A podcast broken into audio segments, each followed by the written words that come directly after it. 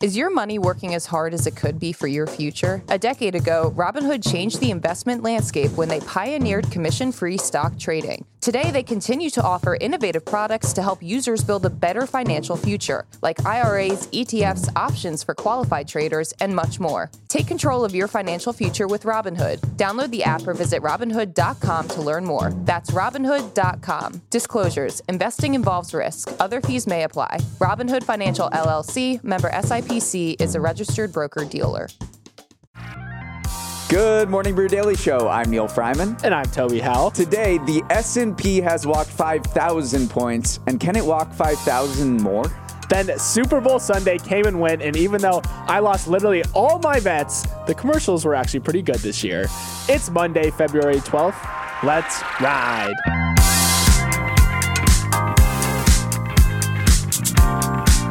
Happy Super Sick Monday, everyone, the post Super Bowl holiday where a bunch of people curiously come down with the flu and can't come into work.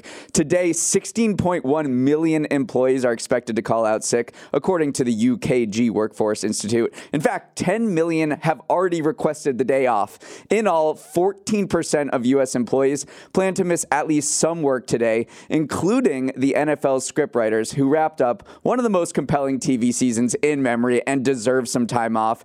In the finale, the Chiefs defeated the 49ers 25 to 22 to 22 in overtime, cementing themselves as the next NFL dynasty. They became the first team to win back to back Super Bowls in almost two decades, and it's also their third world championship in five years. I personally believe every single person who called in sick today, they definitely are ill. If I ran for president, though, my platform would be making Super Bowl Monday a national holiday. Just give the people off. Make them not use a, a, day off. But also, I'm feeling a little bit hungover, not because I overindulged, but because I reneged on everything I said on the show. I said I was picking the Chiefs. I ended up backing the 49ers across the board. It didn't go well for me, Neal. And you said tails never fails. That's the biggest thing. Okay, it half failed because in overtime it was tails. So I'm going to take a 50% credit on that.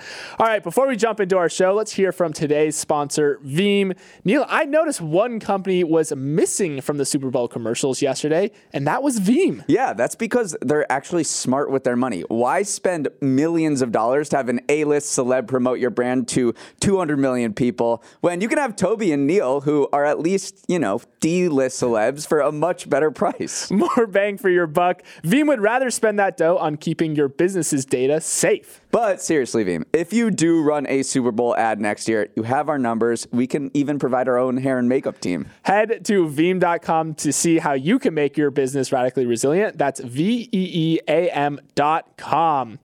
Usher was sweaty. We didn't get a Travis Kelce on field proposal last night, and the game itself was kind of boring. So there's only one Super Bowl storyline left to discuss this morning, and that is the commercials. Super Bowl commercials provide a nice lens into which industries and companies are doing well enough to splurge on a $7 million 30 second ad to reach 200 million people. This year, China based e commerce brand Temu was a huge presence again, airing not one, not two, but three commercials commercials, none of them very good. Hollywood made its presence known too, with the Wicked movie getting a full minute ad as well as a prominent Deadpool 3 trailer. Celebs were fully back in style, while social media influencers started to come for their throne. A list stars like Messi, J Lo, Christopher Walken, Beyonce, and Ben Affleck dominated the ads this time around. And to no one's surprise, there was not a single crypto commercial this time around, but there were two ads from Google and Microsoft showcasing their AI products. All in all, a solid showing from the brands. Neal, what stood out to you from this year's slate of ads? Mine is that the Super Bowl commercial is not just a Super Bowl commercial these days. You run a commercial with a celebrity because you have to have a celebrity. I mean, I don't remember a single commercial that didn't have one. At the same time, as soon as that ad runs, you have that celebrity or the brand post the commercial or some sort of supplemental content on social media. And that way you sort of take your $7 million that you're spending for 30 seconds and expand it into something a lot bigger so it lives outside of the TV TV. I think great example of this was Beyonce and Verizon. Beyonce had a full minute commercial with Verizon where she, at the very end, she said new music dropping soon. Right after that, she dropped two new singles and teased an album. And that's the sort of holistic approach you see brands taking. I'm so glad you brought that up because what I want to call out is not just the fact that they leverage the time after the ad. Now these brands are also building up hype before they run their ads. Two that I want to call out are Duolingo and CeraVe. Sarah V, which is the skincare brand, did this thing where they kind of leaked all these photos of Michael Cera carrying the product around seemingly organically on social media and built up this kind of hype like, oh, what, what is going on with Michael Cera, Sarah V? and then run ran the Super Bowl ad. Same with Duolingo. They had this whole storyline where a famous Miami TikTok plastic surgeon gave their, their owl a Brazilian butt lift, and then that translated into their actual commercial. So you're totally right in the sense that it's not just a 30 second ad, it is a much wider campaign hitting on uh, th- these brand notes. And it was helpful for some brands like Uber, who ran a ran a spot. Uh, they introduced it a couple days before, but it had some. They made light. They joked a little bit about peanut allergies, and so advocates of allergies came out and said, yeah, they criticized it. They said, "Can you please edit this because you're making light of you know a life-threatening situation?" And then Uber Eats went back to the drawing board, edited it out, and then ran the commercial. So there was this whole editing process that came from someone releasing uh, you know an ad a little bit early. Another big theme I identified was nostalgia. Uh, there was the Friends cast sighting with David Schwimmer and Jennifer Aniston for Uber Eats. T-Mobile and Nerds both used the th- theme song from Flashdance also, there was this Kawasaki ad where the mullet was the main character. So there was a lot of looking backwards as well this year we we got to talk a little bit about AI as well because remember there's always kind of one industry or brand that seems to co-opt and take over the Super Bowl. Remember like the crypto bowl was a big deal with the Larry David commercial, the Matt Damon commercial. This time it wasn't quite a full takeover for AI, but we did see Microsoft do a ad for their Copilot software kind of showing that how this wasn't going to take over people's uh, one of the big fears is it's going to take jobs and going to replace people. They tried to show it that it was augmenting the creative work of a lot of people. So I think they stuck struck the right note with their AI ad as well. To me, Matt Damon, Ben Affleck, and Tom Brady ad for Dunkin' being boy bands, uh, the DunKings, and then they actually released the tracksuits for purchase later. I think those are going to great sell. Valentine's Day. Great gift. Valentine's gift. There's no way you're going to actually be able to buy one of those. I'm, I'm not certain. Okay, moving on. Welcome to the stock market where everything's made up, but the points do matter. And the points, well, They've never been higher. For the first time in history, the S&P 500 is starting the week above 5,000 points, a beautiful whole number that reflects Wall Street's enthusiasm over a US economy that has continued to expand even as interest rates have soared, defying all the odds. The push to 5,000 began last November when AI fever and the possibility of rate cuts combined like Voltron to send the index index soaring 20% in the span of a few months. The index has doubled in value since 2017 when it was at 2,500 points. What does this mean for you? Well, your brokerage account is probably very, very happy. Containing the largest U.S. companies, the S&P 500 is the most widely tracked index in the world. And as of 2022, investors had 11.4 trillion dollars in investments that track the S&P or use it as a benchmark. The stocks, Toby, they only go up. It is a. It's been a historic run, no matter how you look at it. I mean, it's the 10th record in less than a month for the index. It closed out its 14th winning weekend in the last 15. This has been on a romp since, yeah, you mentioned November, since really around Halloween, where this kind of AI fe- fever kind of gripped the market. Let's look at the downstream effects of what it means for a stock market that is ripping. You mentioned that a lot of people have some sort of exposure to it in their uh, retirement accounts or something. It is leading to a lot more retirees. The U.S. has had 2.7 million more retirees than expected due to kind of the performance where you look at your nest egg, the nest egg is big. You say, all right, let's let's put in my two weeks notice here. So that's definitely one downstream effect of this. Another that's super interesting is that the real estate market in Silicon Valley, which had been kind of stagnant over the past few years during, uh, you know, as we were coming out of COVID, is now booming. I mean, homes are selling faster in San Jose than in any other large U.S. city, and number two is Seattle. What do those have in common? That has a large concentration of tech workers, and we know we've talked about you know tech layoffs for you know many months now. But a lot of tech workers are doing really well because they are awarded in stock in addition to their salaries, and they're looking at their their portfolios, they have a lot of money to spend. So now you're seeing homes in Silicon Valley and San Jose going hundreds of thousands of dollars over asking price. And the rising stock market has really raised the fortunes of the real estate market there. Yeah, it's just been a really solid earnings se- season in general, not just the big tech, not just the Magnificent Seven, which obviously has done a lot of the heavy lifting, but you've seen things like Disney, Chipotle, even Ford had a relatively strong earnings season. So it's not just the big tech companies, even though those do make the majority of the index. Looking ahead, this whole rally has been fueled by hopes that cooling inflation will eventually lead to the Fed dialing down uh, its uh, interest rates. So that is going to be the big question mark on if this rally can sustain and if the Fed actually follows through on kind of those promises. All right, let's move on. You guys remember that famous gag from Austin Powers where Dr. Evil puts his pinky up to his mouth and says, $1 million. Well, Sam Altman, founder of OpenAI, just did that, but he asked for $7 trillion instead. Reports came out last week that Sam wants to reshape the global semiconductor industry to meet the demands of the AI revolution, a project that he thinks will take trillions to pull off. Let me say that number again for everyone 7 trillion, because because this is the real amount that Sam is reportedly shopping around, not some exaggeration.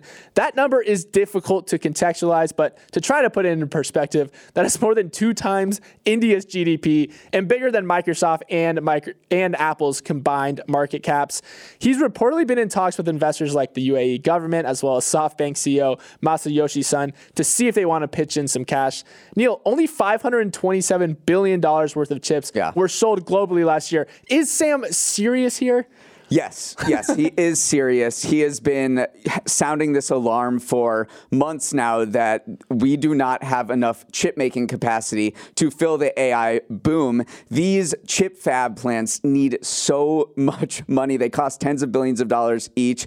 And with our growing demand for generative AI, every company is now investing in these chips. Only Nvidia is kind of making them or has has the kind of graphics processing units that people want. They're on back back order for a long time. So he thinks that there's a lot of demand to be had for these particular chips. They're really expensive to build. They take years to build. Uh, so he's trying to start these things now. It's very unclear whether this deal or anything like it will come about, but he has done this globe trotting to woo investors over the past few weeks. We know that's true. Yeah, it's not just the chip manufacturing, it's also just the whole energy cost associated with it as well. The idea is to just increase the capacity of the entire network. Network Altman is pitching a partnership with OpenAI, chip makers, and power providers. So put up the money, build these chip foundries that would be then run by existing chip manufacturers. So it's not like a thing where he's raising money for a specific company to deploy this capital. It's kind of just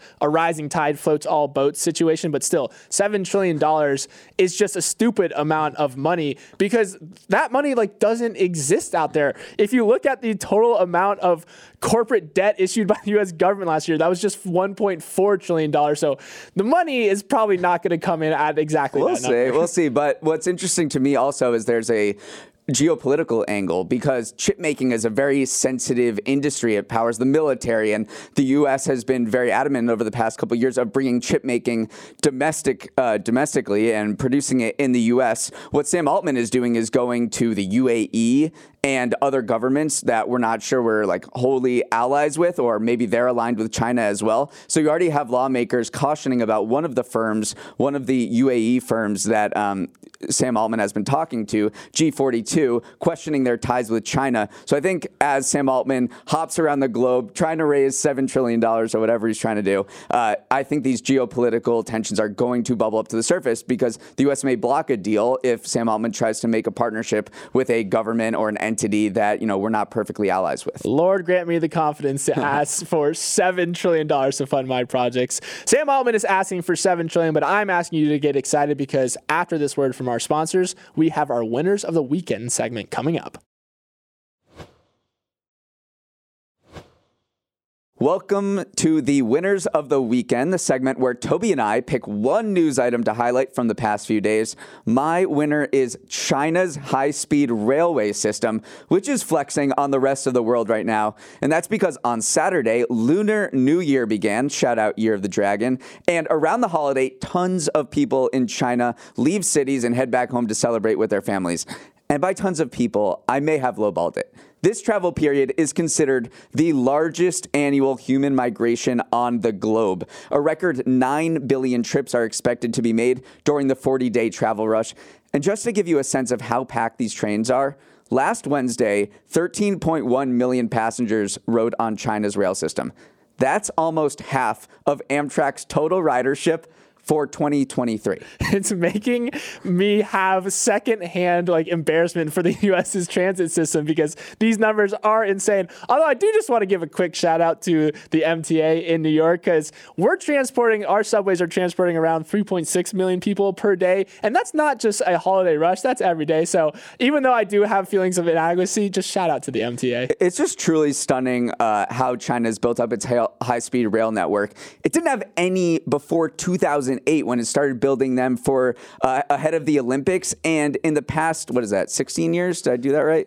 It's yeah, whatever it is, it's longer right. than you think. It's built nearly 25,000 miles of high speed track since 2008. The second biggest com- uh, country with high speed rail is Spain, which has just over 2,000 miles. And the United States, we barely have a high speed train. Uh, if you want to call the Acela that, that's under 500 miles. So this is China versus the rest of the world. You can get from Beijing to Shanghai, which is 820 miles, in about four hours. I looked up New York to Chicago is about the same distance. I looked up how long it would take. Well, the Lakeshore Limited, I could get there in just, you know, just 19 hours and 32 minutes. very, very convenient. I see why we are still a nation reliant on cars. Let's move on. So, normally this is where I'd pick my winner of the weekend, but instead of doing that, I want to take a moment and share some sad news that occurred yesterday. Kelvin Kiptum, the world record holder in the marathon, passed away yesterday in a car accident at just 24 years old.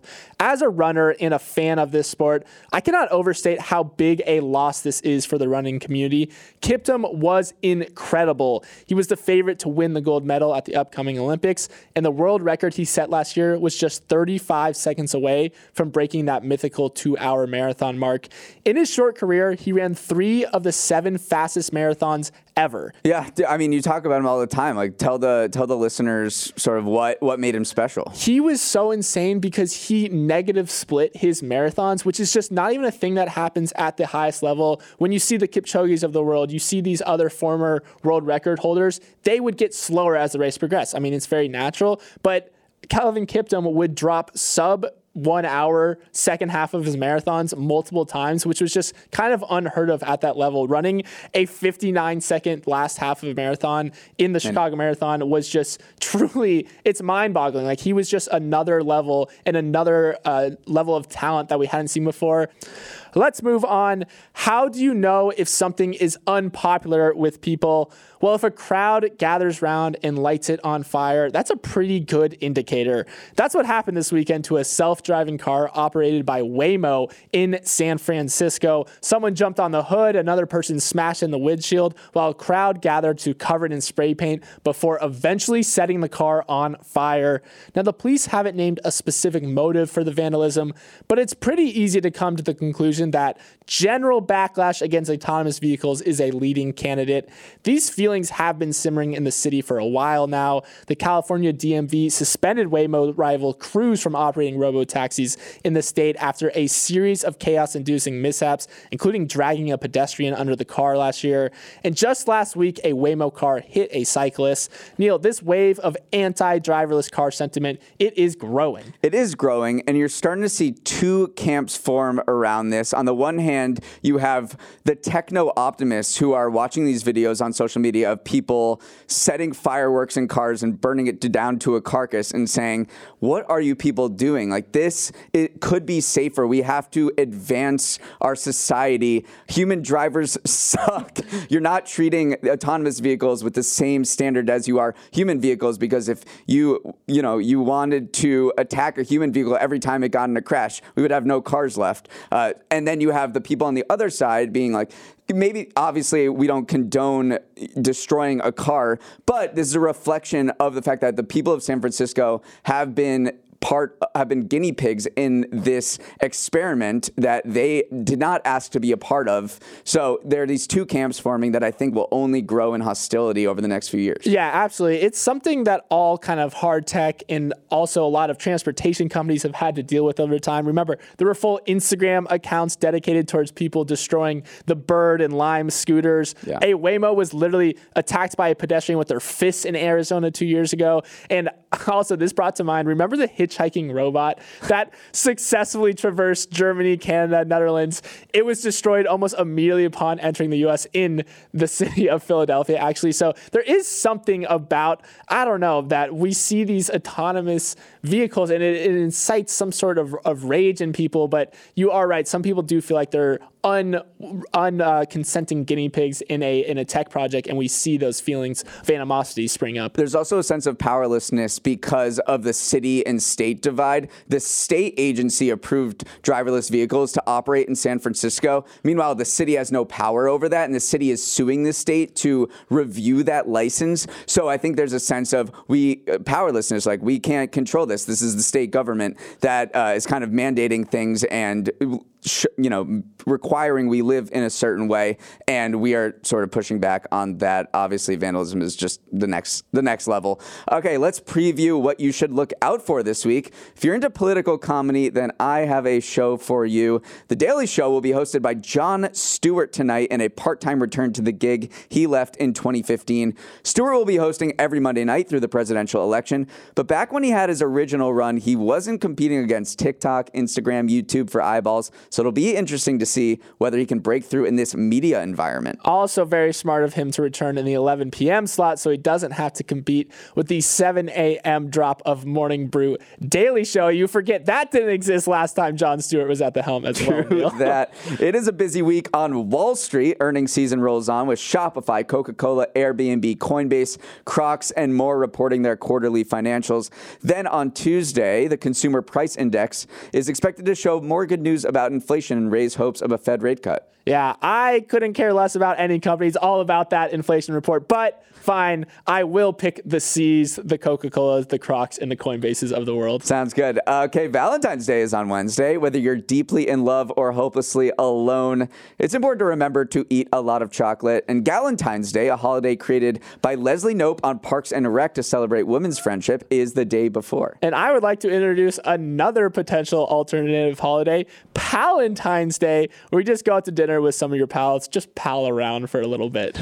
I'm down for that. Okay, the next occupant of George Santos's former congressional seat will be decided in a special election on Long Island tomorrow. Whoever it ends up being, they probably won't be as good on Cameo, but they probably will make up less about their professional background. I kept seeing commercials for this race while watching Yeah. uh, the golf yesterday, and it was kind of a major vibe killer for me. I was getting ready for the Super Bowl and everything. And I kept getting these political ads. I know yeah. it's February. You're like, all right, can't we wait till at least the fall? Right. Tiger Woods will announce something today, most likely his new apparel line. Still can't believe Nike let him go. It's just sad to me, but What is coming uh, down the pipe? No, I think it is. It- he has a new apparel line. You could see in a picture he tweeted out that you saw his logo on certain things. So, I mean, I'll probably be be buying. Let's be honest.